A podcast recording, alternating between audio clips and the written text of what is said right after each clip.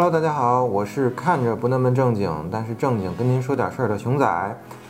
那关于赛车，到底是车身系统更牛，还是引擎更牛呢？在《极速车王》这部电影中啊，马特·达蒙所饰演的卡罗尔·希尔比曾遇到这样一个问题：当他从 AC 公司拿到一台赛车时，他发现那台赛车所搭载的引擎并不够优秀，根本配不上那台赛车的车身系统。而当他又从福特拿到一台 V8 引擎时，又遭遇到了底盘无法承受那台野兽级引擎的遭遇。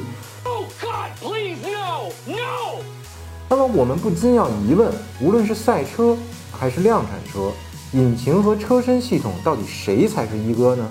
毕竟大多数比赛并不像纳斯卡那样永远不需要右转弯，也不是只需要一味向前冲的火箭车。嗯，那这个问题确实也困扰了熊仔我很多年，直到拜访了无数欧洲跑车工程师，才得到一个模棱两可的答案：车身系统和引擎没有谁比谁更重要，